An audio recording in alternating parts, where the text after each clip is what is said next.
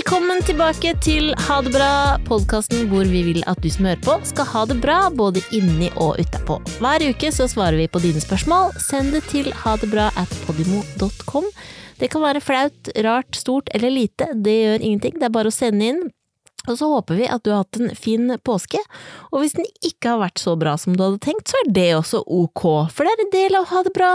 Det handler vel så mye om å bare eh, øve seg på å forholde seg til at ting ikke alltid er bra, og at det er greit om ting ikke er helt perfekt.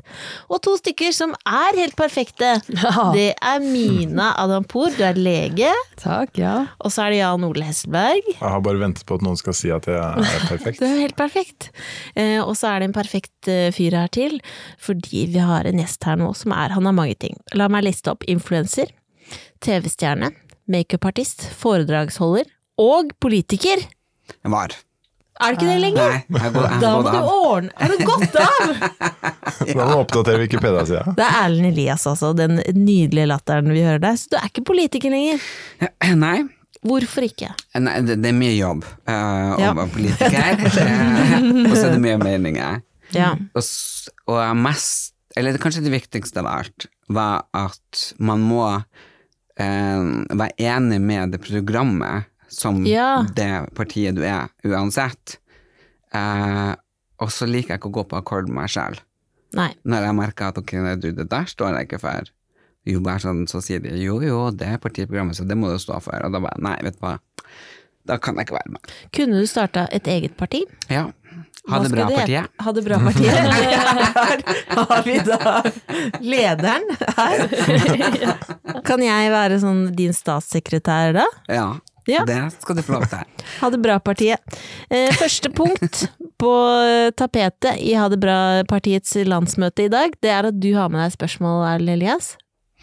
Ja, Um og jeg, når jeg fikk eh, vite at jeg skulle ta, ha med et spørsmål, så var det egentlig vanskelig når jeg fikk vite at jeg har liksom tre personer som kan svare meg på så masse. Fordi da tenkte jeg å, det vil jeg svare på, det vil jeg svare på. Men ehm, jeg endte opp med å spørre om psykisk helse eller uhelse, da. Er det arvelig? Og eh, hvis man da er adoptert eh, og full av angst i kroppen, kommer det liksom For akkurat det der syns jeg er litt sånn vanskelig. Eh, ofte hvis man har arva en angst eller depresjon, så har man kanskje vokst opp i det miljøet til dem som har det, skjønner du? At det blir både litt sånn arv og miljø. Man får det i hvert fall på kroppen. Så hvis man er adoptert, så kommer man til noen helt nye, kanskje helt friske personer som aldri har slitt psykisk. Kan man da ha med seg den psykiske uhelsen sin inni seg? Ja, det er interessant. Og kanskje et av de heteste spørsmålene i, uh, innenfor eh, psykologien. Ja. Hva er, det som, hva er det som gjør deg til den du uh, er? Ja. Har blitt? ja. Hot topic. Eh, viktig å skille mellom et par ting her. Det ene er når vi snakker om at noe er arvelig, og eh, hva, som, hva arvbarheten er. Det er to litt eh, forskjellige ting man snakker om i faget. Da. Så det er jo for eksempel eh, arvelig at vi har to ben og to armer, men arvbarheten er null. Eh, For arvbarhet det sier noe om eh, hvor mye av forskjellene mellom folk som kan forklares av gener. Og det er jo det vi er ute etter når vi skal se på hva som eh, forårsaker eh, forskjellige eh, psykiske lidelser. Hvorfor er noen psykisk friske og andre ikke friske? Mm. Da snakker vi om arvbarhet. Så da forsøker man å finne ut av hvor mye er det genene kan forklare av forskjellen mellom folk, variasjonen. Og som du er inne på, så er jo tvillingstudier noe av det man bruker for å se på, finne ut av det. Så man sammenligner eneggede tvillinger, de deler jo genene sine, med toeggede tvillinger. Eh, og så sammenlignet så ser man også på eneggede tvillinger som har vokst opp fra hverandre, som har vokst opp i forskjellige familier. Det er jo ikke så veldig vanlig, men det finnes for å sammenligne hvem er det de egentlig ender opp med å ligne mest på. Ligner de mest på sine biologiske foreldre, eller ligner de på de foreldrene de vokste opp hos? Ja. Og svaret på det er at de ligner mer på sine biologiske foreldre. Eh, Sånn i atferd. Ja, Ja. eh, i personlighet, og også med tanke på psykisk helse, da. Men eh, det betyr ikke at det er at du bare kopierer det du har fra foreldrene dine, i det hele tatt. Så det er rundt sånn 40 vanligvis eh, for en del psykiske lidelser som forklares av, av gener. Men det er veldig forskjellig, så den er mye høyere for ADHD eksempel, enn for depresjon. Mye lavere. For jeg har fått spørsmål uh, når, når jeg, de gangene jeg har uh, slitt psykisk, sånn, depresjon og angst. Da er det sånn Ja, er det mange i familien din som Mm. sliter, liksom? Og jeg er jo ikke adoptert, så vidt jeg vet. Mamma har blå øyne, pappa har brune. Eller, nei, begge har blå, faktisk. Og jeg har brune. Så mm. Ja, you'll never know. Uh, Men bestefar har brun, og han vet jeg sleit litt psykisk. Og så har jeg en venninne som har en datter som er adoptert, som har forskjellige diagnoser som, som Aspergers og autisme og angst og ADHD og ja. Mm. Og så har jo ingen av de andre familiene det. Så Nei. jeg tenker liksom, ja. Ja, så, så Svaret på det er jo at det, genene våre spiller en rolle for masse. Det er, jo, det, er jo, det er jo blueprinten vår, på en måte. Men det er ikke det samme som at det er måte forutbestemt hvor man skal ende hen. Så antageligvis så er jo øh, Så man arver en slags sårbarhet for noen ting. Og alle har sårbarhet for kanskje altså Alle har, med seg en sårbarhet for noe, og så det, har man mindre trykk på en del andre ting. Og så vil da ditt møte med miljøet rundt deg være med på å, å bestemme om det slår ut i blomst eller ikke, da. Men det gjelder også alle de positive sidene. Så man slipper på en måte aldri unna at man har med seg eh, en arv, eh, men den er ikke, trenger ikke forutbestemme alt som skal skje, da.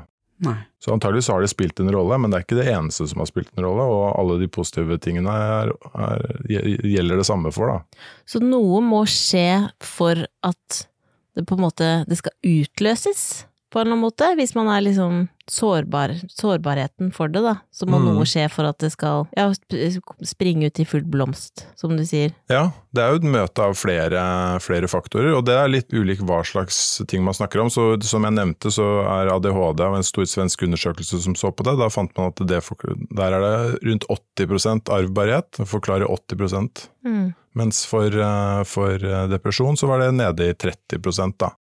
Fikk du svar på det du lurte på, Ja, Ellen? ja, jeg gjorde det. Så bra! Tusen takk for spørsmålet ditt. Og da lærte jo både vi og lytterne også at eh, psykiske sykdommer det er ikke arvelige, men det er arvbarheten som sier noe om hva som kan forklares av gener. Ok, dere. Da skal vi inn i innboksen. Er vi klare for å hjelpe til? Yes. Yes. Eh, Det er Fredrik som skriver Hei! En kompis av meg benytta seg av å bestille en DNA-test fra USA for å sjekke om han var genetisk utsatt for ulike sykdommer, i tillegg til å sjekke vitaminmangler eller ting man burde ta mer av. Jeg er både redd for å ikke vite, men også redd for å finne ut at jeg er disponert for noe alvorlig. I tillegg vil det jo være noen på andre siden av dammen som plutselig vet veldig mye om deg. Burde jeg ta en DNA-test? Ville dere gjort det? Hilsen Fredrik. Mm. DNA-test. Jeg hadde ikke tatt det. Og det Hvorfor han- ikke? Nei, det handler litt om at man gir fra seg informasjon Mm. uh, som potensielt sett kan hackes, Uh, og da kan det på en måte ligge åpent i fremtiden. Nerd-spørsmål, kanskje? Hva kan man bruke det til? Forsikringsselskap kan jo Hvis, sånn. men sånn som man, hvis man sender alle de hvor man sender for å finne ut eh, sånn My Heritage og sånn, Mm. da sender du jo Mm. DNA-et ditt. Da har man gjort det. Ja, Da har man gjort det. Fram til du sa det du sa, så hadde jeg sagt ja, det vil jeg gjøre. Nå ble jeg litt skeptisk. Mm. Men eh, det er jo veldig gøy. Ja, jeg har er kjempelyst til å vite at Det er sikkert kjedelig svar, da. Nei, Jeg vil Ja. ikke vite Mm. at hvis han kan få masse sykdommer. Nei, det vil jeg ikke vite. Forklar, forklar dere fagfolk. Hva er, hva er dette for noe? Hva er det de snakker om, disse DNA-testene fra uh, USA? Jan Ole. Eh, Det er uh, ulike selskaper som uh, tilbyr det. Kanskje mest kjent 23andMe. Mm. Uh, startet av eh, kona til Google Grundern. Mm. Åh. Eh, og, så der kan man ta en gentest, og så man, kan man få informasjon om eh, sårbarheten man har for en rekke ulike genetiske sykdommer. Så veldig få er sånn to streker under svaret dette, dette, 'denne sykdommen har du'. Stort sett så er det du har en økt risiko for eh, et eller annet, f.eks. Alzheimer. Og så er i tillegg det de tilbyr, at eh, vi kan oppdatere deg etter hvert som det kommer ny forskning. Så kan du få vite Ah. Stadig vekk. ikke sant? Vi kunne stadig framskritt på dette området, så du kan få mer og mer informasjon da, eh, etter hvert. Nå må det understrekes at det var eh, lov å bestille det fra USA før, men det er det ikke lenger. Så du får ikke bestilt det i Norge nå, sånne type tester. Fordi Sikkert allerede blitt hacka.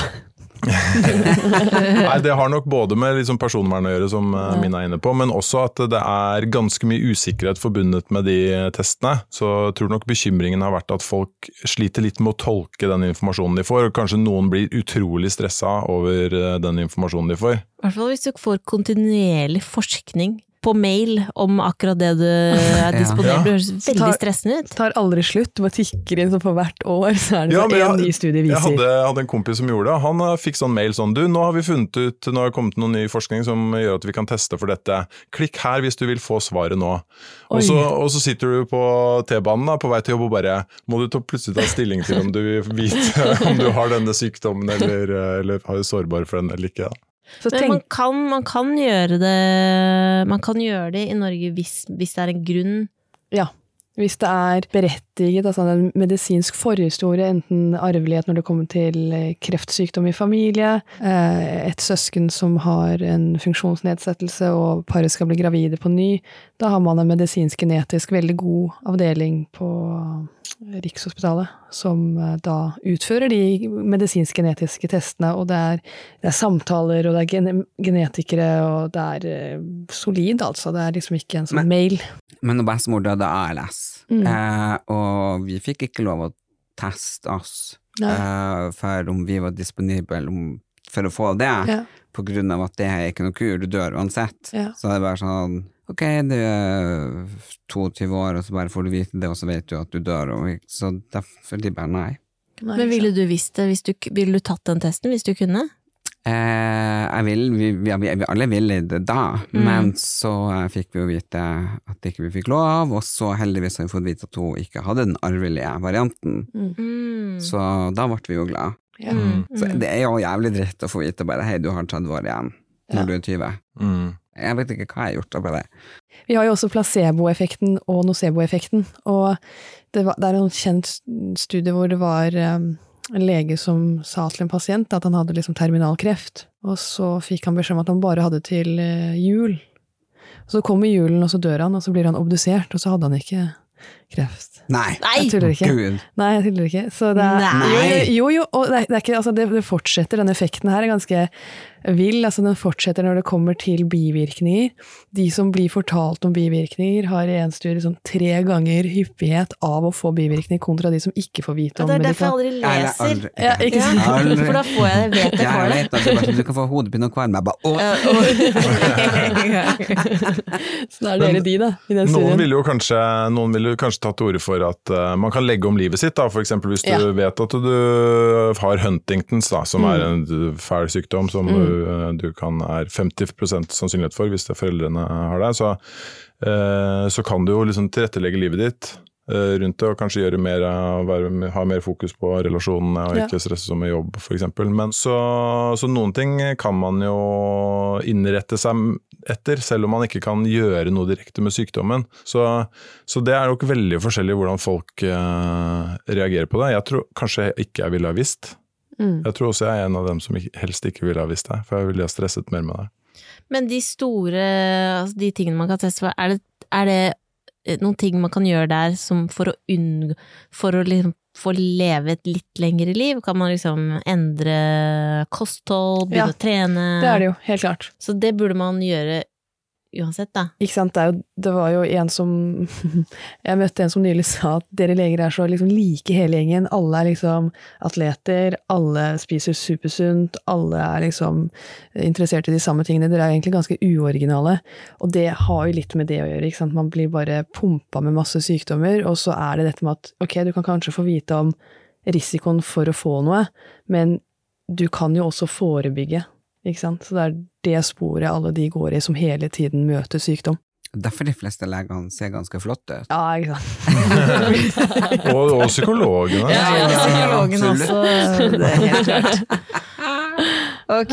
Uh, og vitaminmangler og alt Ja. sånne ting, det kan man jo teste, ikke sant. Det er bare en blodprøve. Det er bare en blodprøve, så du trenger ikke sende DNA-et ditt. eh. Så Fredrik, nå er det jo ikke lenger lovlig her i Europa, men hvis det skulle bli lovlig igjen, så er jo Vi ville ikke gjort det, i hvert fall. Nå skal vi over til eh, Jan Oles eh, spalte. Hva skal vi lære om i dag, psykolog Jan Ole? Et nytt eh, tips og triks for å få et uh, bedre liv.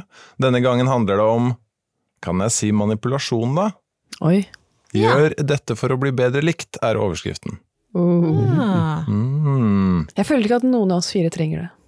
Åh. Ah, jeg føler at jeg trenger det alle alle oh. Min profesjonelle mening er at dere trenger det alle sammen. Ja, ok. Frekk. Nei, eh, dette er en ganske fersk eh, studie, gjennomført eh, på tyske psykologistudenter, selvfølgelig. Det er alltid psykologistudenter, som jeg har vært inne på. Men eh, der testet man, eh, satte man folk i eh, ulike grupper, og så observerte hvordan de pratet med hverandre. Og så satte man de to og to sammen for å se eh, hvilke strategier som gjorde at man likte hverandre bedre. Så man var først i grupper og rata hverandre hvor godt man likte hverandre, og så begynte man å sitte to og to og snakke sammen, og så skulle hver person rate den andre etter hvor godt man ble likt. da.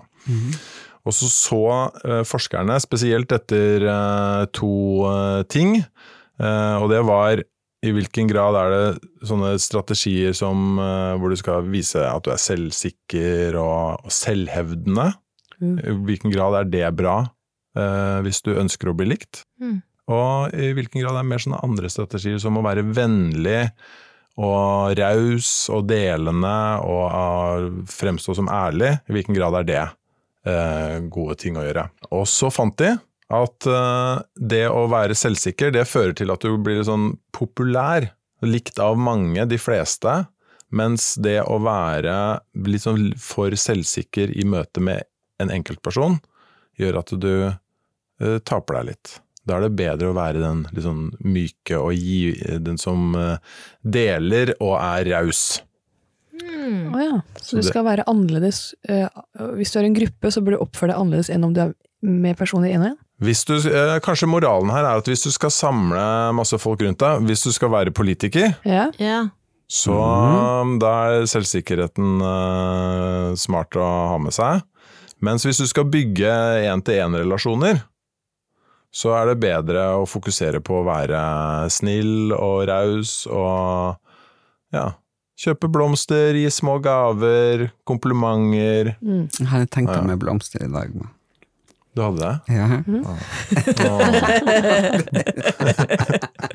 Så det men som ok, så jeg skjønner, men kan man, kan man da kombinere Er det noen som klarer å kombinere det? Fordi jeg føler at det er så to som klarer å være kjempepopulære, men også godt likt én til én.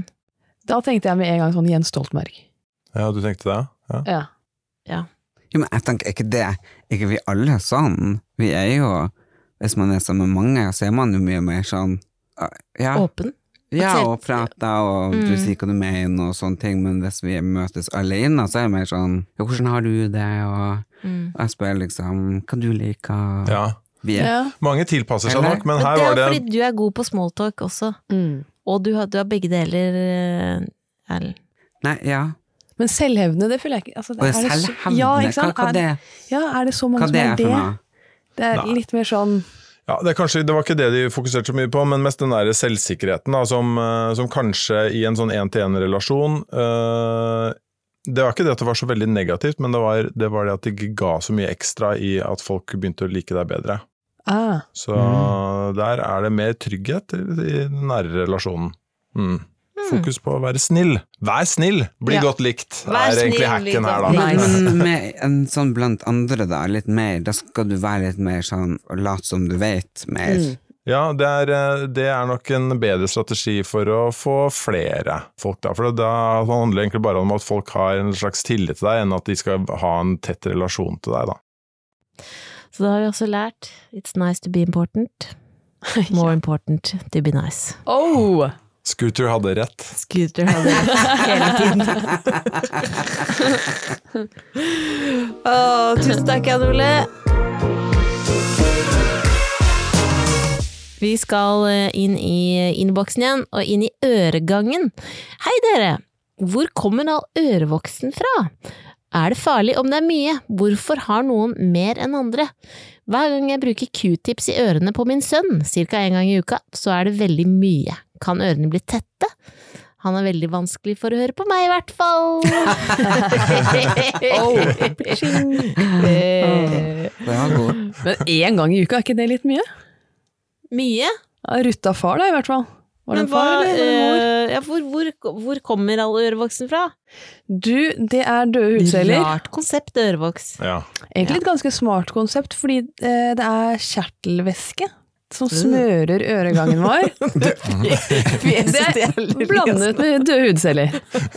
Som jeg sa før du lo. Kjertelvæske. Jeg burde ha fingre så Det er, jo, det er jo ikke det. Du har det jo der nede også. Du har det mange steder på kroppen. Ja, ja Når du skal kose deg med mannen din. Det er kjertelvæske. Kjertelvæske. Ja, Ja. hva skulle du ha gjort uten den? ja, hva skulle du gjort den? Så det har man å gjøre. Ja, blant annet. Ja. Og ørene prøver da å beskytte oss fra irritasjon og infeksjoner. Og da produserer den mer ørevoks hvis det er mye kontakt med gjenstander eller sånne øreplugger, hodetelefoner. Så det er en av teoriene bak at det blir mer ørevoks. Det er selvfølgelig også genetiske årsaker. Og så har faktisk også kaukasere, eller lyshudede, da, eh, vist seg å produsere mer ørevoks. Oi. Så q-tips, da dytter man liksom ørevoksen bare mer og mer inn. Så det som er mer anbefalt, er sånn krok. Noen kan jo kanskje skade seg litt mer med en sånn krok. Som, som den eh, Ja, ja, den, ja. som, ja. ja. For den har jeg sett eh, sånn reklame, Reklame på, ja. og så tenkte hmm, Ja, det ja for liksom, teorien er at den q-tipsen dytter det mer inn. Men må man gjøre noe med det, da? Nei, altså normalt sett så skal det ikke være mye som kommer. kommer. man kan rense ytre øre, Ja. men at du ikke trenger å stikke noe inn der. Og ikke gjøre det for hyppig, for da begynner jo øregangene å oppfatte det som at det er en irriterende gjenstand. Men Har ikke dere vært og skjalt ørene deres? Ja, det kan man Ja. gjøre. Nei, Det er det andre man kan gjøre. hva skjedde når du gjorde det? Herregud, det, det, det var da jeg var liten, og det var egentlig helt fantastisk. Mm. Da lå jeg liksom på sida, og så var det en lege som spruta masse, masse vann inn. Ja. Og så lurer jeg på om det kom ut på andre sida. Nei, det gjorde det ikke. Det det ikke? håper jeg ikke det gjorde jeg. Det er nesa, det. Og du det er kan en du gjøre med smart nesa. mann, så jeg tror ikke det er tomt. Men i hvert fall da kom det ut Ja. som propp, for jeg hadde fått sånn propp. Ja. Ja. Og da hører man dårligere. Ja. Men kan, hvordan får man sånn propp, da? Eh, Det kan være mye ørevoks. Det kan være mye ørevoks som blir dyttet mer innover av q-tips. Kan det hende at uh, denne personen sin sønn har en propp? Det kan være, og det er veldig enkelt å få gjort noe med. Bare komme seg til en øre-nese-hals-spesialist, og så kan de både gjøre hørselstest og titte inn, og skille lett, som de har gjort med Erlend Elias, og så blir man bra på 1, 2, 3. Men kan man gjøre dette hjemme? Skille øret hjemme? Putte masse vann inn? Jeg har faktisk ikke vært borti øreskilling selv, og så er det Hvis man har hatt liksom en sånn trommehinneperforasjon, eller hull i trommehinnen, sånn etter en infeksjon eller eh, hoppet eller sånn høy lyd. Det var faktisk en som sa at det var noen som snakket så ekstremt høyt til henne, og så hørte jeg sånn pang, og var sånn 'Nå har trommehinnen min strukket, Mina, hva tror du?' Jeg bare «Eh, 'Jeg må jo titte inn', da. Så da, da, hvis du liksom holder på med øreskilling hjemme, så kan det jo fort gjøre vondt verre. Ja. Det må man ikke. Nei, ikke sant. Så jeg ville nok anbefalt at det er noen som først ser inn i øret med et otoskop, da. Så hvis eh, Nå vet vi jo hvor ørevoksen kommer fra, eh, og hvis din sønn er kaukaser Så er det sikkert Kjertelvæske, kaukaser. Jeg har bare lyst til å slenge inn et ord her, fordi jeg, på det, jeg har nettopp hørt at det er noen som kaller ørevoks for øresmør. Nei. Nei. Åh, ok, så han kan, det kan hende faktisk at, uh, det ikke, at han faktisk hører dårlig fordi det er en propp. Så ta han med til legen, sjekk det ut, uh, og hvis det ikke er en propp der, så kanskje du må finne en annen oppdragelsesstrategi. Ja, og kanskje ikke putte q-tips i ørene en gang i uka. Ikke en gang i uka. Det høres litt mye ut. Sjeldnere. Ja, Og ikke dytte det inn. ikke dytte det inn. Ok. Den er god. Rart spørsmål. Nå Rart svar, vil jeg si.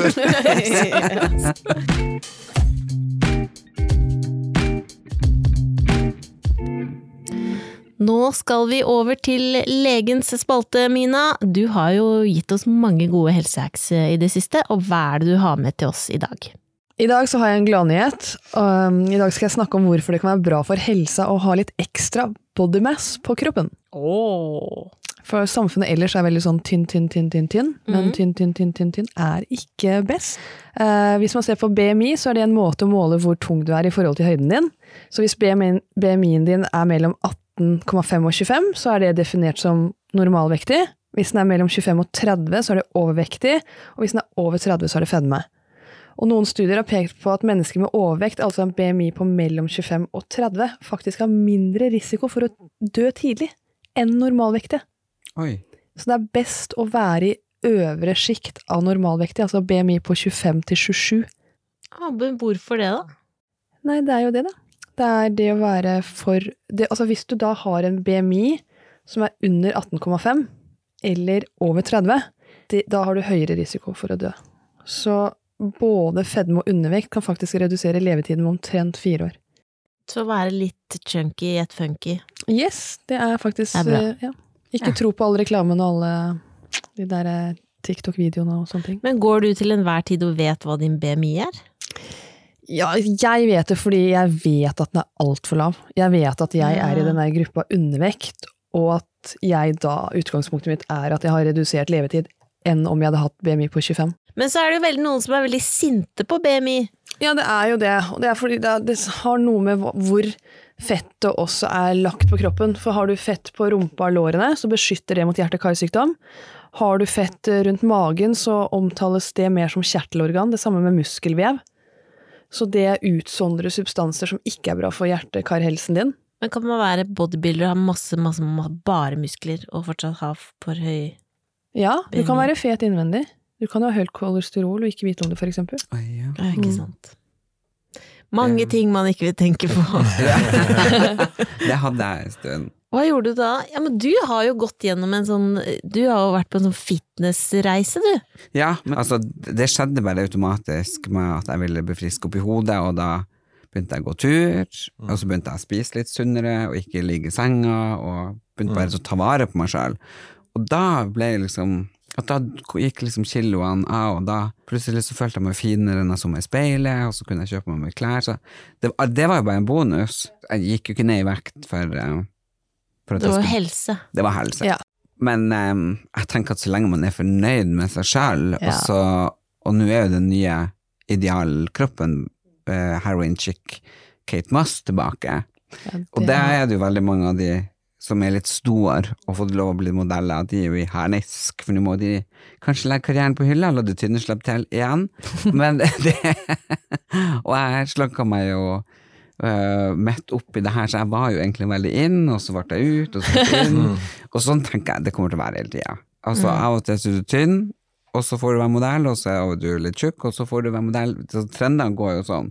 Så det er jo litt bra at vi får vite hva som er det sunneste. Ja. Og det er litt sånn midt imellom, helt Mm. normal. Mm. Mm. Fordi, ja Nei, jeg har liksom aldri sett på folk og tenkt 'Å, du er så fin, så du er så tynn', eller 'Å, du er så Mm. fin, du er så tjukk'. Men det jeg bestandig sa da jeg var liten, det var det at jeg likte tjukke folk, og det står i skoledagbokene fra andre klassen. Hva liker du best? Tjukke folk, fordi jeg er bestandig så glad. Ja. Litt stereotype det der, da. Men, eh, Jo, men det var fordi han bestefar hadde tre venninner som var ganske tjukke, og de lo hele tida, og han var så glad i det. Tusen takk for kunnskapsdeling, Mina. Det er jo greit å vite at det er positivt med litt ekstra padding.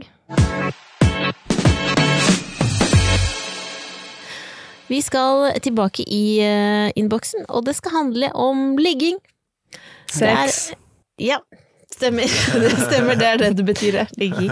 Eh, det er en som skriver Hei, jeg er en mann på 27 år som har sex med andre menn, og det er ikke alltid jeg bruker prevensjon. Burde jeg være redd for å få hiv, og burde jeg gå på prep? Takk for svar. Hilsen Gaylord. Å, er det bare jeg som tenker på Gaylord Fucker, da? Venn Nei, Stine den er, eh, den er godt etablert. Ja. Uh, først lurer jeg, lurer jeg på hva er prep? Prep, det, altså det er gøy, for vi har ikke bare prep, vi har prep, og så har vi pep, og så har vi art.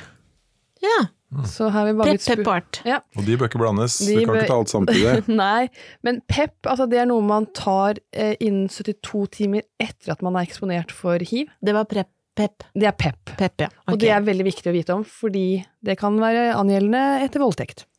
ja. Ikke sant? Så, pep. Og så eh, er det prep, og det tas før man tror man kan bli eksponert for hiv. Hvis man har eh, risikosex eller har mange sexpartnere, bruker ikke beskyttelse. Okay. Ikke sant? Du er i et miljø hvor du vet at du kan Det er noen ting du går på fast, eller Ja. noen ting du bare tar for Fast. før du Å ja. Da går man på det fast. Før man tror man kan bli eksponert. Litt sånn som antivirale midler eh, for de som får kronisk munnsår eller herpes. Mm. Okay. Litt av det samme. Eh, og så har du ART, og det er da en eh, trekomponentsmedisin eller behandling for de som da har allerede fått eh, et hiv-positivt eh, svar. Og det er da for å redusere nivåene av hiv i personens kropp. Så det er forskjellige, ikke sant? Det er PREP, PEP og ART for forskjellige stadier, da. Hvis man er blitt utsatt for det, hvis man tror man kan bli utsatt for det, og hvis man har fått det. Og så er det jo viktig å vite at selv om hiv eh, regnes for å være uhelbredelig, så er det sånn at med moderne behandling så vil man kunne oppnå nær normal livslengde, da. Det smitter i hvert fall når vi kommer i kontakt med kroppsvæsker.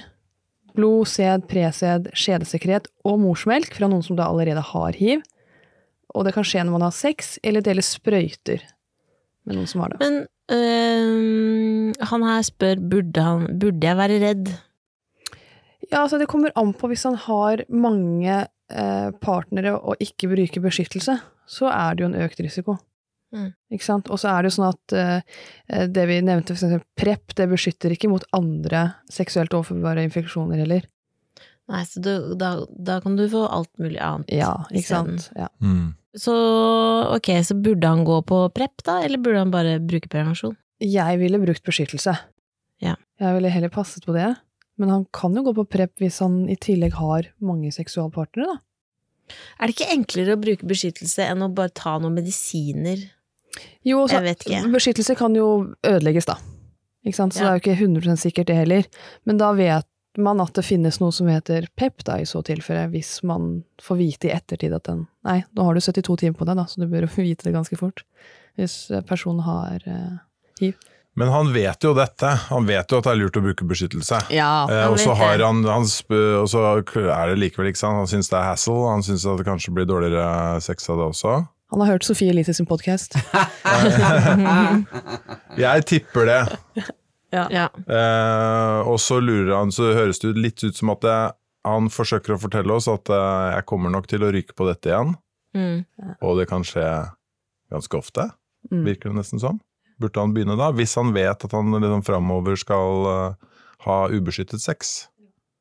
Og det, hvis det ikke, hvis det ikke, bør, ikke skal brukes da, så tenker jeg da er det Men det er ikke 100 sikkert, altså. Nei, nei. Nei, nei så han bør ikke, han bør ikke liksom hvile, Nei, bruke det som hvilepute. Han Nei. bør fortsatt ta Ja. prevensjonen. jeg ville gjort Eller det. bruke prevensjon. Og dette med at det er hassle for Sofie Elise er jo dame, da, men gutta, er det så mye hassle for dere?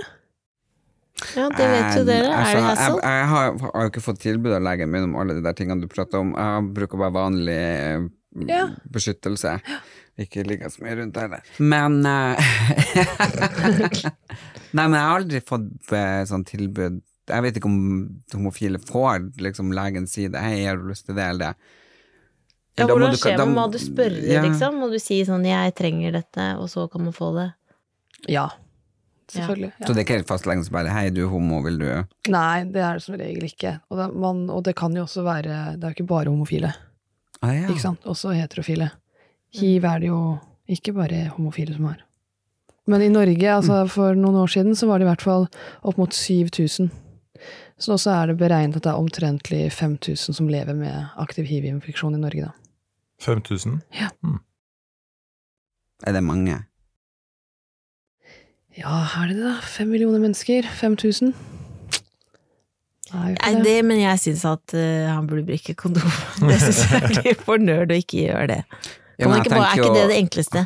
Jo, men jeg tenker jo Ikke bare for hans del. For alle, alles del. Ja, hvis han, ja, for han, hvis han har mange sexpartnere, så hopper han Ja. han fra blomst til blomst. Ja. Og, så kanskje, og kanskje det er en blomst som er for full, så han kan jo ære seg. Det er mange fulle blomster der ute. Ja. Men jeg, jeg syns absolutt uh, man kan, uh, man kan uh, gå, bruke kondom, ja. Det er Ja. det enk aller enkleste. Ah, Jeg syns ikke vi svarer helt på spørsmålet hans da, så hvis vi sier det. Det er jo en grunn til at dette finnes, og det Ja. er ganske mange menn som syns det er hassle med Så ok, den hvis du vet Hvis Du du, syns det er hassle med kondom, hørtes det ut som. Eh, ja, det skal jeg ærlig innrømme at det syntes jeg var hassle. Jeg er et stabilt uh, Alle syns det er hassle, uh, men man gjør det allikevel. Men jeg synes Gaylord Jeg tror man, man bør jo gjøre det helt har åpenbart. Jeg har løsningen. Gaylord, du vil ikke bruke kondom, du. Og da burde du jo heller da, burde, da bruker du Prep, da. Ja. Hvis du Ja. vet at du skal ligge med masse fulle blomster, så bruker du Prep. Jeg lurer på om han er så pen, siden han får ligge så mye. Eller hvordan han går fram. Det skriver han ingenting om. Det kan Gaylord kan du være så snill sende en mail 'Hvordan får du ligge med folk'? Ja, og, er og hvis, du, hvis du ligger med en som synes at beskyttelse er hassle, sånn som Da Sofie kan du si 'nei takk'. da bør man i hvert fall sjekke seg og ta uh, forhånds... Skjønner du hva jeg mener? Ja, For hun har jo uttalt at hun synes det er hassle. Ja, så, Hvis det er noen som reklamerer at hei, hei, jeg bruker ikke beskyttelse. ja, da Det er jo et dårlig tegn, ja. Hva er rådet her, uh, Jan Ole? Du skal få gi råd Gaylord. Jo. Jeg er helt enig. Han bør bruke beskyttelse. Ja. Ja. Hvis han absolutt eh, mener at eh, han ikke kommer til å klare det, så bør han bruke prep. Er legen enig? Ja, Veldig enig. Jeg er jo sånn som ikke leser bruksanvisninga på grunn av de der, Ja. så hadde jeg gått på prep, så hadde jeg brukt eh, kondom i tillegg, for jeg stoler ikke på en rett. Så du kan også gjøre begge deler, da. Ja. Ok, tusen takk til uh, dere, tusen takk til Gaylord. Vi skal uh, videre. Nå så skal vi snakke litt om synet. Det er Kristin som skriver. Hvorfor endrer synet seg fra man er ung til eldre, og mange eldre ender med å bli langsynte? Altså, nå må jeg bare Nå skal jeg bare gå fra å være sexolog til å bli øyelege. Ja. Jeg trenger en slurk kaffe. Nei, det som skjer er at når vi blir eldre, så kan øynene våre miste evnen til å se ting på nært hold. Eh, klart, og det skjer da fordi linsen i øyet mister litt av evnen til å endre form. Og når det skjer, så blir det vanskelig å lese bøker eller mobilskjermer. Og da blir man langsynt. Og da for å hjelpe til med det, så kan man jo få briller, linser, og også korrigere det med operasjon. Men det er altså det at øyet ikke klarer å endre formen som er årsaken til at man blir langsynt med alderen. Vi blir jo vi blir på en måte mer uttørka når vi blir eldre. Vi er ikke så Også elastiske. Å, det er deilig. ja, men jeg skjønner ikke, fordi jeg har jo minus fem, og jeg har hørt hele livet fra Ja. mamma og alle. At har jo gått gradvis, det er minus minus minus. Ja, men det blir å gå seg til, for du blir mer og mer langsynt når du blir eldre. Ja. Så jeg har bare gått og venta på at det skal liksom bli null. Ja. Det, er, det er ikke alle som får eh, null, men det Skjer det med noen? Ja, det gjør jo det. Og når man også foretar laseroperasjon, det har jeg gjort, så er det sånn at de som utfører det, eh, la, la litt være igjen, sånn at det blir sånn naturlig korreksjon når du nærmer deg 50, da.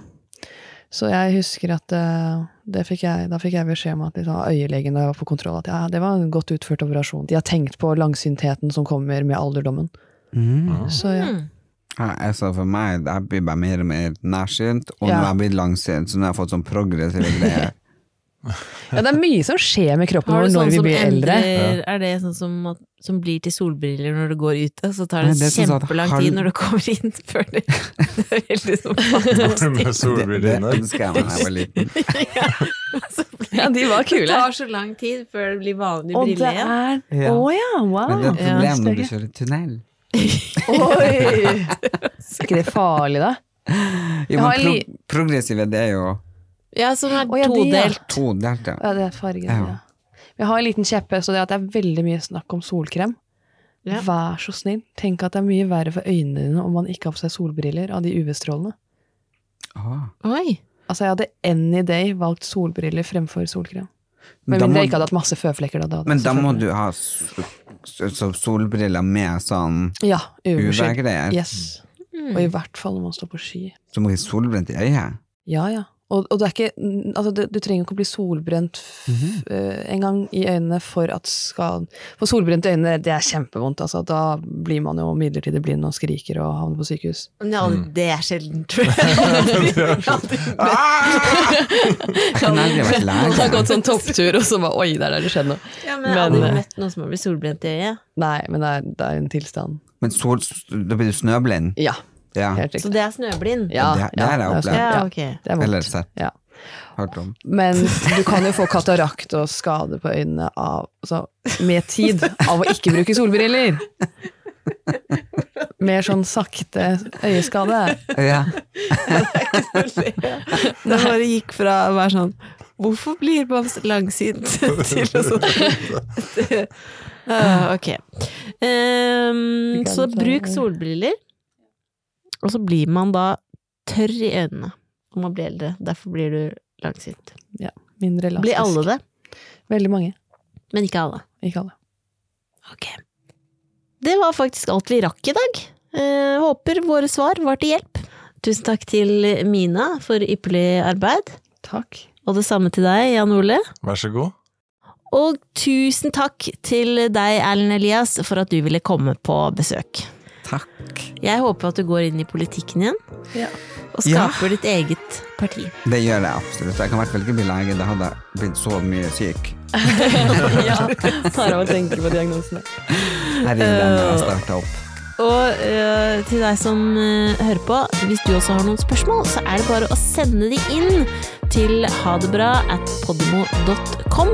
Vi vil gjerne høre fra deg. Vi vil jo bare at du skal ha det bra.